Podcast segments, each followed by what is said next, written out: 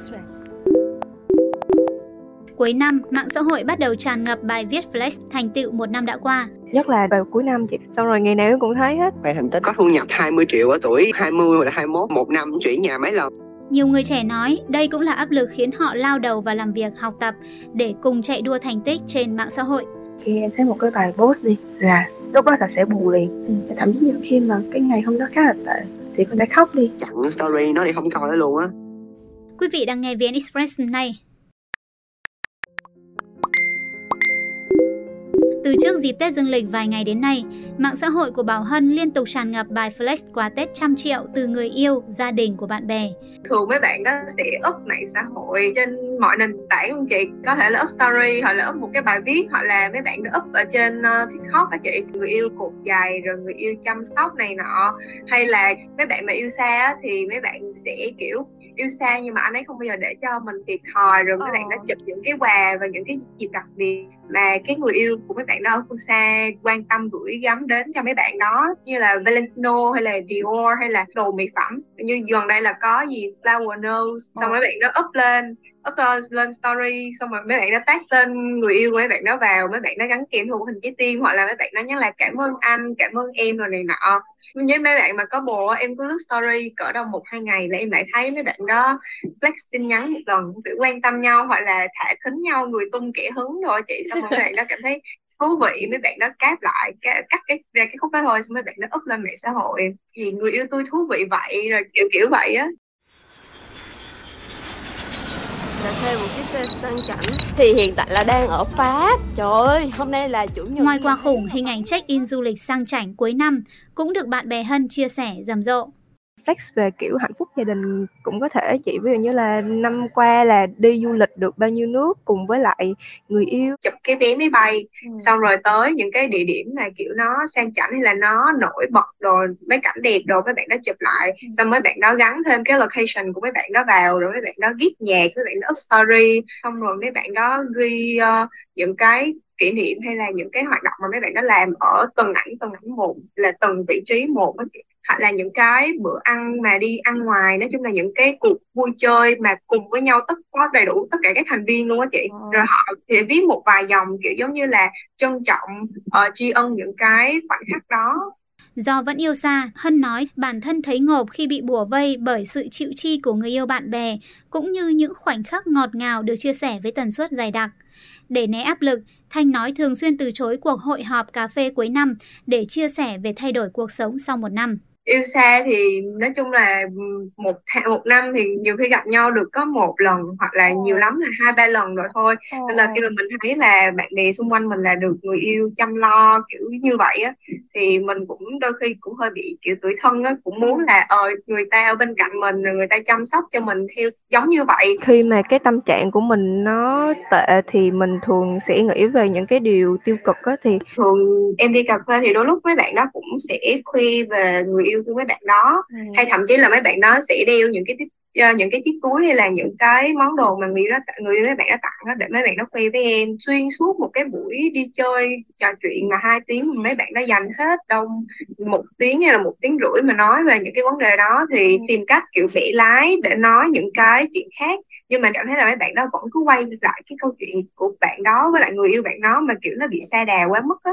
Thì em sẽ ờ, cố gắng gọi là kiểu tìm cách để mà kết thúc cái cái cái buổi đó sớm hơn. Và những lần sau mấy bạn đó có rủ nữa thì em sẽ cân nhắc Tương tự Hân, Nguyễn Huy cũng liên tục bị bùa vây bởi bài khoe thu nhập khủng lẫn sự thăng tiến chóng mặt. Thậm chí thành tích của nhiều người xa lạ trên mạng xã hội cũng khiến Huy chạnh lòng lẫn tự ti về năng lực.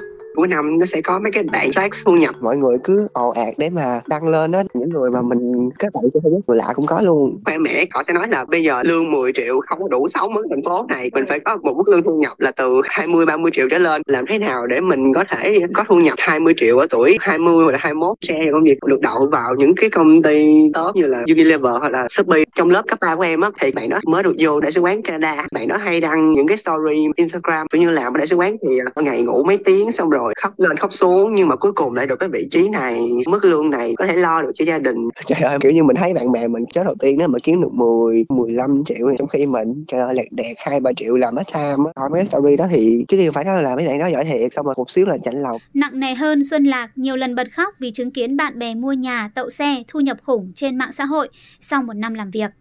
Thường những cái bài mà gần đây em hay đọc sẽ là kiểu uh, cảm ơn một năm qua đã có những gì cho mọi người thấy là ờ, họ đạt được những cái gì trong năm trong vừa qua.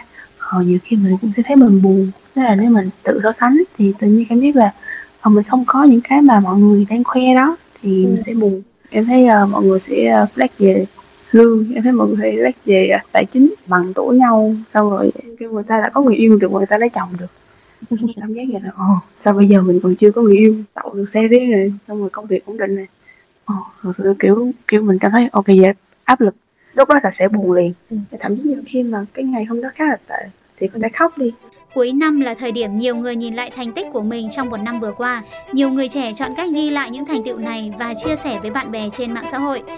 Theo Phó Giáo sư Tiến sĩ Trần Thành Nam, Phó Chủ tịch Hội Khoa học Tâm lý Giáo dục Việt Nam, Flexing đang dần trở thành trào lưu chiếm sóng mạng xã hội, cũng như thước đo thành công được nhiều người trẻ theo đuổi cái flexing này cũng như là một cái cách thức để mà các bạn trẻ họ tự truyền thông, họ tự xây dựng thương hiệu cá nhân thôi. Thực ra ai trong chúng ta ấy cũng đều muốn là tự hào về bản thân mình, cho nên là chúng ta sẽ tổng kết lại một năm, chia sẻ những thành tựu tài sản, thành công cá nhân với mục đích cũng gây ra một cái ấn tượng cho cộng đồng, tạo hình ảnh đẹp cho cộng đồng, làm cho người khác cảm thấy được truyền cảm hứng, cùng động viên nhau để đạt những cái mục tiêu cao hơn. Tuy nhiên, theo phó giáo sư tiến sĩ Trần Thành Nam, sự biến tướng nhiều nội dung flexing ảo, câu like, câu view khiến xu hướng ngày một trở thành gánh nặng thành công sớm cho nhiều người trẻ bắt đầu làm màu, bắt đầu làm thổi phồng những cái khía cạnh mà bản thân không có nhưng mà lại cố gắng gồng lên để gây ấn tượng. Trang phục đồ đạc không có thì bây giờ đi thuê, mua nhà năm 25 tuổi, mua xe năm 30 tuổi rồi thu nhập coi như là hơn vài trăm triệu trong một cái phiên livestream bán hàng ở cái năm coi như là 31 32 tuổi. Đấy, rồi là càng theo cái kiểu flex như vậy thì càng là thúc đẩy cái sự so sánh của mình với những người khác. Mình cứ so mình với cả những cái người khác ấy, tự nhiên nó không trở thành hiện thực được, thì nó lại biến thành một cái sự ghen ghét, rồi một cái sự thù địch. Cái tự nhiên là chính bản thân mình cũng dễ bị tổn thương tâm lý. Lý giải về nguyên nhân áp lực, đa phần người trẻ nói hiệu ứng đám đông lẫn sự bùng nổ mạng xã hội khiến họ bị bủa vây bởi số lượng lẫn nội dung đánh bóng quá đà. Nguyễn Huy nói nhiều bài flex được sử dụng chỉ để PR bản thân hay thậm chí khoe mẽ về gia thế, sự giàu có của gia đình thay vì mang lại động lực cho cộng đồng, bạn bè trên mạng xã hội tần suất nó đăng quá nhiều một cách để người ta chia bản thân. Nhưng mà mục đích cũng chỉ là quảng cáo ấy. Kiểu mà ba mẹ có thể cho mình một cái chớp ngon hoặc là kiểu như là mấy bạn nó đã có sẵn cái nền ấy kiểu như kỳ thực tập á. Nó đâu có thực tập đâu có mọc sẵn rồi. Kiểu lúc đó trời ước gì mình cũng được vậy. Khoe mẹ kiểu như là lương 10 triệu không có đủ sống ở thành phố này. Mình phải có một mức lương thu nhập 20 30 triệu trở lên. Còn theo Bảo Hân, nhiều bài flex khủng từ TikToker, người nổi tiếng, khiến kéo theo cuộc chạy đua thành tích ảo của lượng lớn người theo dõi. Bây giờ TikToker hay là những cái content creator họ nổi lên rất rất là nhiều. Mỗi ngày chắc chắn là sẽ có một người ra mắt và có nhiều người họ nổi lên sau một đêm á chị. Chính vì cái sự bùng nổ đó mà mình nhìn thấy mọi thứ nó bắt đầu một cách, gọi là, lộng lẫy hơn, gọi là, cường cường điệu nó đi lên đó chị. Cái sự bùng nổ của mạng xã hội thì những cái điều mà tốt hay là xấu, nói chung là những cái gì mà mình phê mạng xã hội á thì cái sức lan truyền của nó rất là rộng và nó sẽ tác động rất là lớn nhất là đối với những người mà follower sẽ kiểu bị bị mù quáng bị cuốn theo cách mà mình show off và họ cũng sẽ học theo. Để tránh áp lực, nhiều người trẻ chọn hạn chế tương tác, thậm chí cạch mặt trên mạng xã hội tần suất nó đăng quá nhiều chặn story nó đi không coi nó luôn á gặp một hai lần xong rồi nghe nói thì thôi ấy là những cái lời ba mẹ nó giúp được gì cho mình đó thì nghe còn nghe cho qua còn Xuân Lạc bắt đầu xóa dần app mạng xã hội như TikTok, Instagram trên điện thoại là cùng lúc hạn chế tối đa việc lướt Facebook còn 1 đến 2 tiếng mỗi ngày chỉ trả lời tin nhắn công việc, bạn bè thân thiết. Gần đây thì em sẽ hạn chế sử dụng mạng xã hội kiểu ừ. vẫn nhắn tin nhưng ừ. em không có lướt post nhiều ừ. kiểu một ngày em chỉ vô coi là có thông báo gì mới không? Rồi em sẽ đi ra. Đa phần thì mọi người sẽ nhắn tin cho em. Như cái bạn bè em nhắn tin á mọi người sẽ hay thấy em kiểu lâu trả lời muốn né những cái đấy né gì nhất có thể. Khi nào tâm trạng mình tốt thì mình vẫn vào coi. Lại ngoài hạn chế tương tác nhiều người trẻ lựa chọn lao đầu vào làm nhiều việc cùng lúc để gia tăng thu nhập lẫn bằng cấp. Những tháng gần đây Huy điên cuồng luyện IELTS 4 đến 5 tiếng mỗi ngày lẫn làm hai công việc một lúc Huy nói mong sớm gia tăng thu nhập, lẫn phát triển công việc trong một năm tới để có cơ hội ghi nhận thành tựu trong năm sau em muốn làm thêm để kiếm thêm thu nhập em làm không xong luôn tối nào đó mình chỉ dành cho chừng một hai tiếng để làm đề này thôi nhưng mà bây giờ dạo này mình tập trung mình tăng lên khoảng 4 năm tiếng một ngày để mà mình luyện đề IELTS từ 7 8 giờ tới 1 giờ sáng để mình học IELTS á. Thì ngày nghỉ ngày á thì mình sẽ dành nguyên ngày để học môn đó luôn á.